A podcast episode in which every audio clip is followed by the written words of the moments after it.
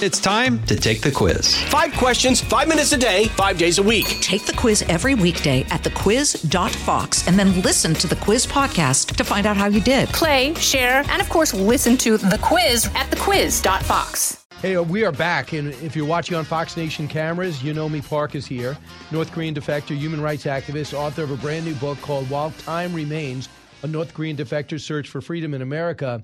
And you might have seen Yeonmi, on my show on One Nation on Saturday night. She's also been all around, speaks at international conferences. And when she sits next to Jeff Bezos, she didn't originally know who the Amazon founder was, but she's here now. Yeonmi, welcome back. Thank you for having me. I mean, what, what a great story you are. I know you're uh, a little tired of going over it, but it is Oh. the story that, that captures everyone's uh, like horror in the beginning and, and feels great about where you are. But first off, you're born in North Korea. Mhm. Almost nobody knows anything about the Hermit Kingdom. Yeah. What was your reality as a child? Every day I was starving and I had to buy in front of the dictator's portraits in the household. And when I go to school, the only things the teachers taught me was how horrible American bastards were and how amazing our dear leaders were. They taught you that they thought they were like super. You thought they were supernatural. You thought Kim Jong Un and uh, Yeah. Kim Jong Il they were they were supernatural gods, right? Yeah, they were gods to us. They, I believed that he could read my mind. He knew how much hair on my head. And the first thing, first thing that my mom told me as a young girl was, "Don't even whisper, because the birds and mice could hear me." Did did your parents believe that?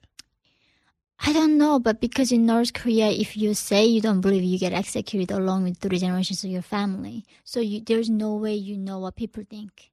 Your dad was ambitious, and he kind of did some things on the black market there to get some additional food. What was he doing? He initially sold like dried fish, clocks, and clothes, and then later he was selling metals like nickel and copper, and that was a crime. Got caught, Yeah, went to prison. yes, he was. was Did your mom go to prison too? Yeah, he did. And She you did. were how old? I was about nine at the time. And your sister? 11, 12. 11. Mhm. And they just, you just had no parents. no, You had to fend for yourself. yeah. How did you do that? I guess it's you know humans are very strong when you face this kind of you know death almost. You become very strong and you know you learn how to survive. You knew you had to get out. Yeah. So when your dad got out of prison, he wasn't the same guy. Mm-mm. So he was just beat down, right? What was what, what did he tell you prison was like? It's unspeakable. I think I remember when he came out, he could not look at my eyes because in prison they teach them to not to look at the guard's eyes because you are not a human being anymore. When you commit a crime, you are not a human being. So he was not used to look at my eyes or anybody's eyes. He just could not look at people's eyes ever again. When did you decide you had to get out of there? When I was 13 years old, and we could not just find any more grasshoppers or dragonflies. You to were eating eat. you're eating insects. Yeah, that's what I was doing when I was kids. Because you would deny because you, both your parents were prisoners. It got even harder for you. Ninety percent of people are starving in North Korea because the regime realized that it's easier to control people when there are less of them. So they chose to starve us and kill us from starvation. So it wasn't an accident that you guys weren't hungry. It wasn't bad farming. No, it was a This was man-made. intentional. Yeah, it's a man-made famine, intentionally. What did you do for fun? We don't know what that is. We don't have that concept. In North Korea, we don't have word for stress because we don't. You know, how can you be stressed living in a socialist paradise? Right. Yeah, and we don't know what happiness is. We don't have word for love because we only love we know is the our love for the dictator and not our love for other people. When uh, when so you leave at thirteen, you find a, someone to smuggle you out into China. Yeah, that's how initially we want to escape, and then there was a person who wanted to help us, and that was a lady who was selling us to human traffickers. So they got you into China and sold you off. Yeah, they sold us as, as sex slaves. You, your sister, and your mother. So my sister went first, and a few days later, my mother and I followed her, and that's when we all three got sold separately. Is there any way to put words to how terrible that was? Do you try not to think about it? I do think about it because, you know, there are 300,000 of them right now in China while you and I talking. And I'm one of just 209 of them came to America. How did you get out? I had to cross the frozen Gobi Desert into Mongolia by foot. How I long was- was that? I was 15 years old in 2009 in February. That's how I got out of China, and missionaries rescued me from South Korea. Who led you across the desert? Missionaries? No, they couldn't. It's the hmm. chance of surviving is one percent. They would do, gave us compass and told us to walk, follow the northern star, like northern and western side, and cross the six, uh, eight wire fences, Who went? and we survived. You and your mom, and And then few other people in our group that we crossed together. and you got into South Korea. And then Mongolia, then Mongolia. they sent us to South Korea. And were you South Korea? Were you okay? In South Korea, I was protected. I was safe. And what did you do for money once you got there? I was I was young. I had to study by myself, and then I had to work. You know, my mom was washing dishes in the restaurant. I was working in the dollar store. I was working as a waitress, and that's how I supported myself. What about your dad? He passed away. He When? he in China. He got a lot of sick from the torture prison in, in North Korea, so he passed away in 2008 in China. Unbelievable sadness. You, but you're in South Korea. Do you feel hope? No, because by then I lost my faith in humanity. Like anybody I met was my rapist in China, and they were the worst things I've ever seen. So, and then not only that, like I got to South Korea, they say the Americans are not horrible. They are living in under democracy, and everything that I believed was a lie. And how long did it take you to understand that? Did you know immediately America was not what it was meant to be, did you not believe it at first? Of course, I did not believe it. I think mm, I was reading George Orwell's book, Animal Farm, in 1984. That book changed my life. Wow. I was able to understand what happened to me. So your parents, your mom says, I'm staying. You want to go to America.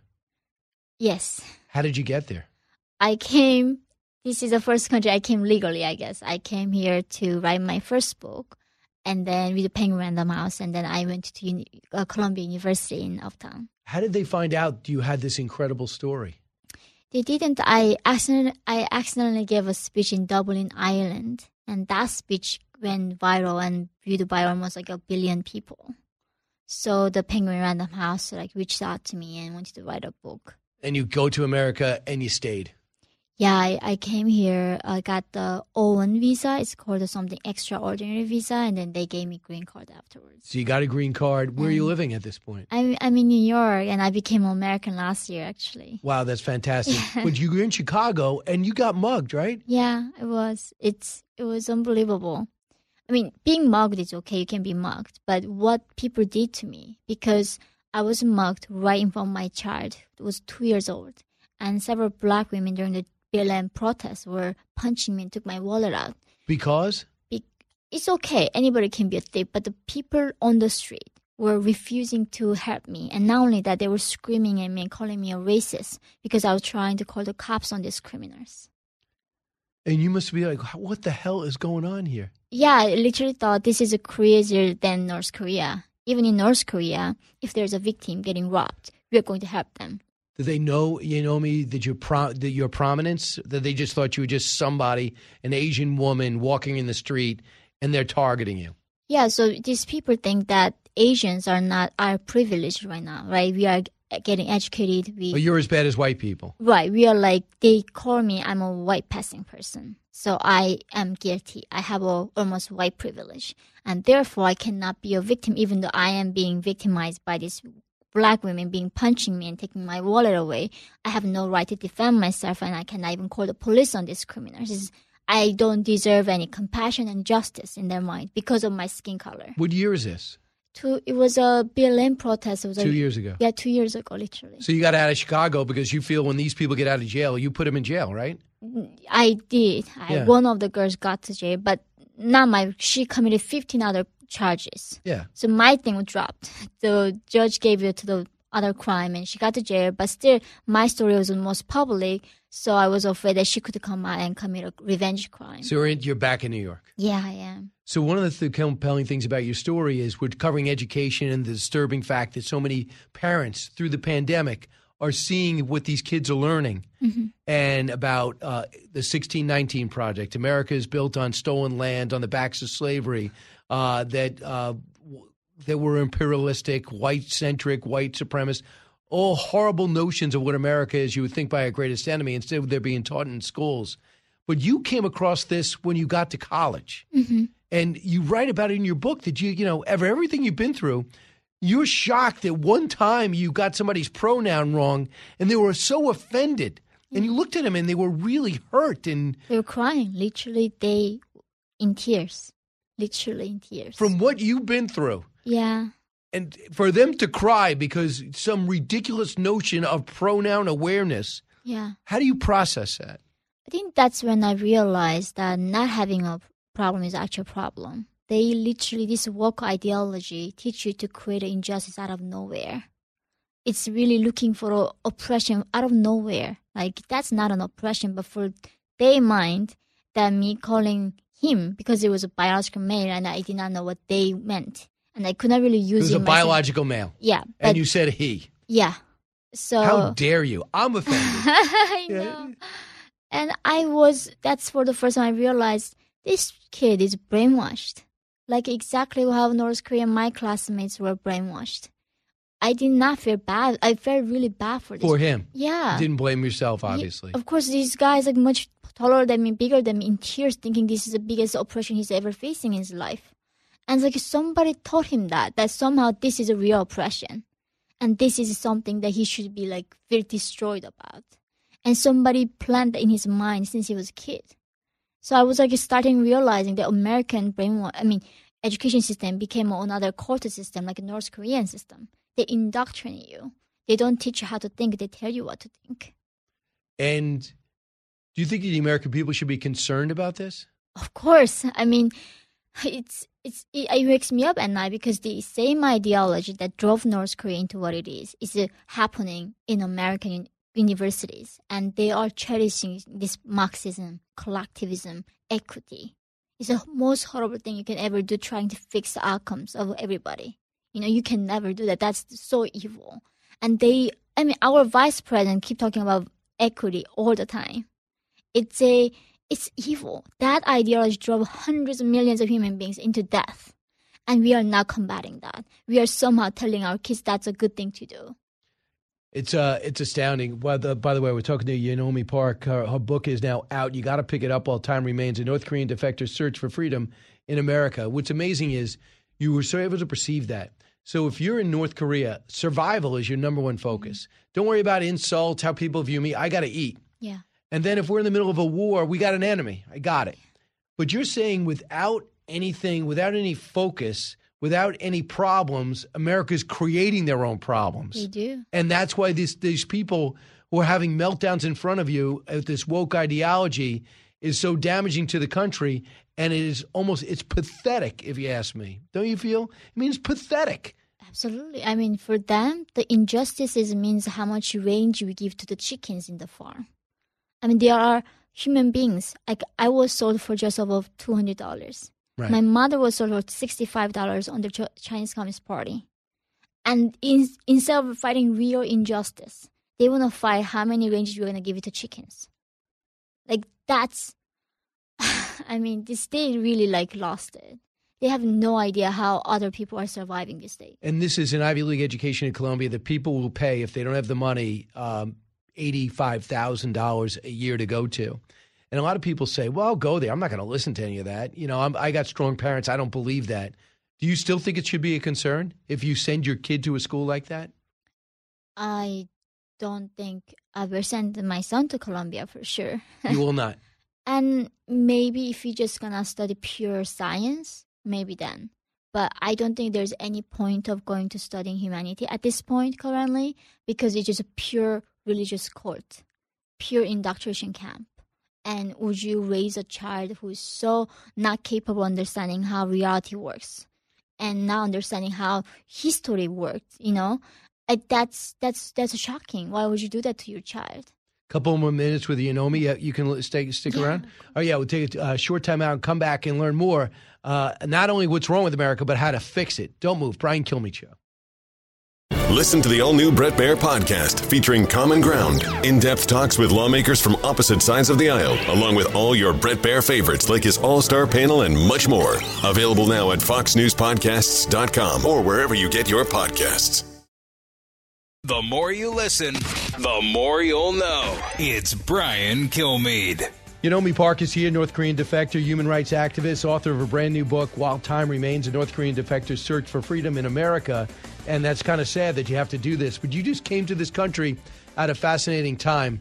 I think uh, uh, I think the American people would love to hear your take on China. They put out a 12 pace, uh, 12 uh, point peace plan. Should we believe that China wants peace in Ukraine? No, I don't think that's what they want. What is their obsession with Taiwan like? Why do they obsessed with taking over Taiwan? I think it's like a symbolism for them, right? For them to take their old land back. I mean, it, I don't think it was even theirs, but the people who went there from during the Chiang Kai shek? yeah Chiang Kai-shek, a lot of people fled to f- Taiwan to be free. And it's thriving in a capitalist society, right? Exactly, it's a complete opposite from mainland of China, right? The innovation, human rights, and people are thriving. The culture is amazing, and I think that's maybe this is really symbolism that they just want it all at this point. They, they, it's not only they expanding Taiwan; they're expanding to Africa, Middle East, even Iran. They get so much funding from China, even Indonesia. Like I have uh, so many friends. They were given scholarships from China and came to America to study. And I was like, of course, they all become pro China eventually if you do that, right? Right. So everybody's under Chinese influence right now. Even American institutions are there. Even our Hollywood is under Chinese influence. You mentioned that they're going to do a story on your life, and you said, great. And then you get the story back, and it makes China look great. Yeah. And you say, what was the name of the company? And what did you say? What did they say when you told them uh, China is not a hero in this? They were going to give me back to North Korea. I was human trafficked and sold as a sex slave there. What did they say to you? This is the only way we can make a movie in current Hollywood. And who? What was the name of the company? I, I You don't want to say Yes. because you might want to do a deal with them anyway. no, I don't. You I, don't I wanna pulled the deal out of it. I was like, I'm not gonna make that movie. I mean, and why do you think they want to give so many money to American colleges? So much money, hundreds of millions of dollars. Why are they doing that? I think it's it, it's good for them to have these allies in American mainstream that is pro China, right? Because they they are cheating when you, when we are trading with them. They they they're not fair partner. When whatever we do, China always cheats. So whoever they can plant in American system, and they can continue to cheat, and nobody gonna raise the, any any voice in that. And right now, you're a human rights activist. Mm-hmm. And what are you doing in North Korea? So with South Korea and North Korea? Yeah, so there are two things I do. Is one, we are still rescuing North Korean defectors from China to freedom. So there are 300,000 of them and are being sold and raped every day, and their organs are harvested out of them. So we rescue them to free countries like South Korea, UK, or America, Canada, like that. Wow. And then another one is we send information into North Korea. Balloons. Yes, we send the leaflets through the balloon launch. Yeah, these are good balloons. Yes, these not the balloons we've been shooting No. down. All right, uh, pick up her book, While Time Remains. It'll truly be inspirational. It'll make you realize you have no problems and you can overcome anything. You, Yeonmi. It's been great talking to you. Best of luck the rest of the way. From the Fox News Podcasts Network. In these ever changing times, you can rely on Fox News for hourly updates for the very latest news and information on your time. Listen and download now at foxnewspodcast.com or wherever you get your favorite podcasts. Listen to the show ad free on Fox News Podcast Plus, on Apple Podcast, Amazon Music with your Prime membership, or subscribe wherever you get your podcasts.